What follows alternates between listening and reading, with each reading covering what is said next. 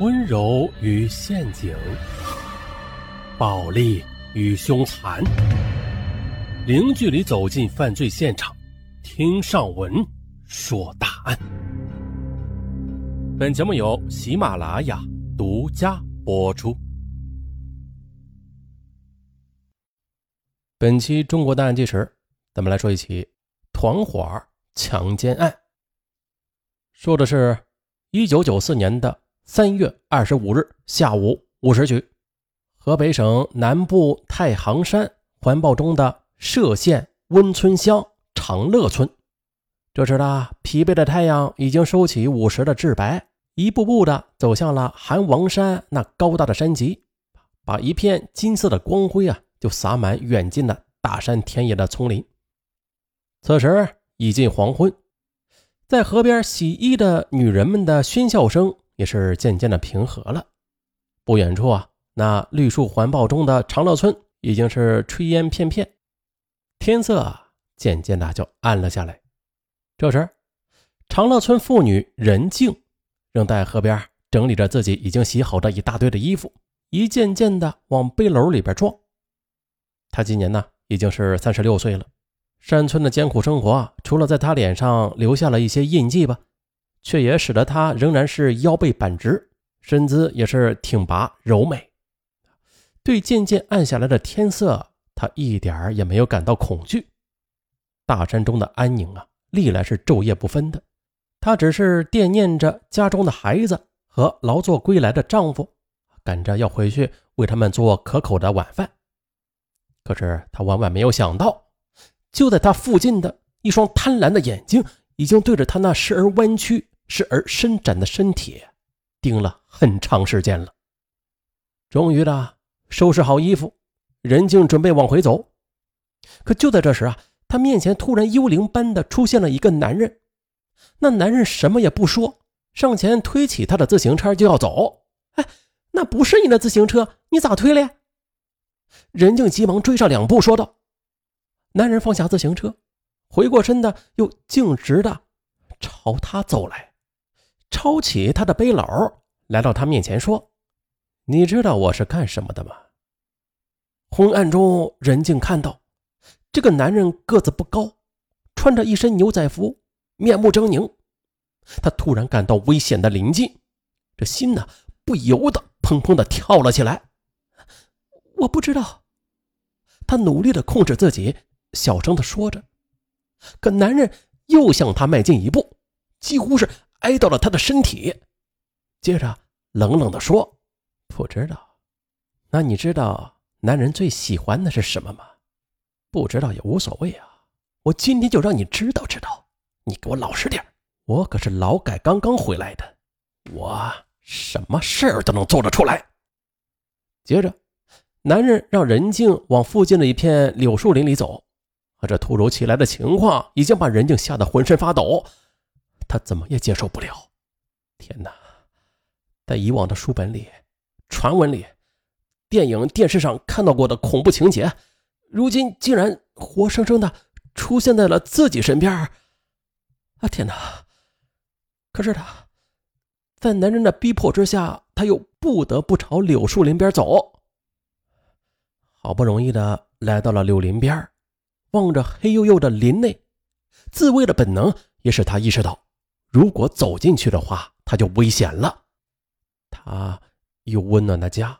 有对他温柔体贴的丈夫，有活泼可爱的孩子，他怎么也不愿意让眼前这个歹徒在他全家和美的生活上抹上一道重重的阴影的。于是，任静就停住了脚步。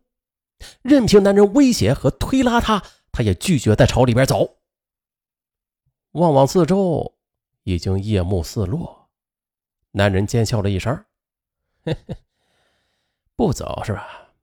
行就在这儿也行，把衣服脱了。任静心底那一点点的自卫心理还在顽强的坚持着，他没有说话，也没有动，只是用惊愕和乞求的眼睛看着这个男人。片刻之后的男人不耐烦了，动作迅速的从地上拾起了一块鹅卵石，握在手里边掂了掂，阴沉沉的对他说，我劝你顺顺利利的给我脱了，要让我给你拖，我就弄死你。你要是敢喊，我就用石头砸死你，用刀子捅死你。”任静此时怕了，她怕见不到自己的丈夫和孩子，她也知道这个家没有了她的结果，她没有退路了，只得悲戚的解开了自己的腰带，哭着按照男人的要求把裤子脱了下来。男人急忙脱下自己的衣服，粗暴的把她摁倒，强奸了任静。十几分钟之后，这个恶魔爬起身来，这时的任静的乳房已被抓得钻心的疼，脸被咬得浸出了血，浑身多处的也是被他弄得淤血紫青，还有的心理上那巨大的创痛更是他痛不欲生。今天遭遇不幸，以后他还有啥面目面对自己的男人，面对自己的公婆，面对乡中的乡亲们呢？确实的，在当年的太行山封闭了外面日益月新的观念变化，使歙县这片小山村中这传统观念呢，仍然的像一杯浓浓的醇酒，浸润着这里每一个人的思想。可即便此时，面前这个男人呢，他却并不罢休，他把任静拖了起来，恶狠狠的又说：“给我起来，走到你村去，你在你村里再给我找个女的，找不到的话我就玩你闺女，然后你就跟我到我村。”说完的就逼着任静向几百米外的长乐村的方向走。忽然前方不远处传来呼唤声，任静听出来了，哎，那是丈夫的声音。天这么晚了，是丈夫来找自己来了。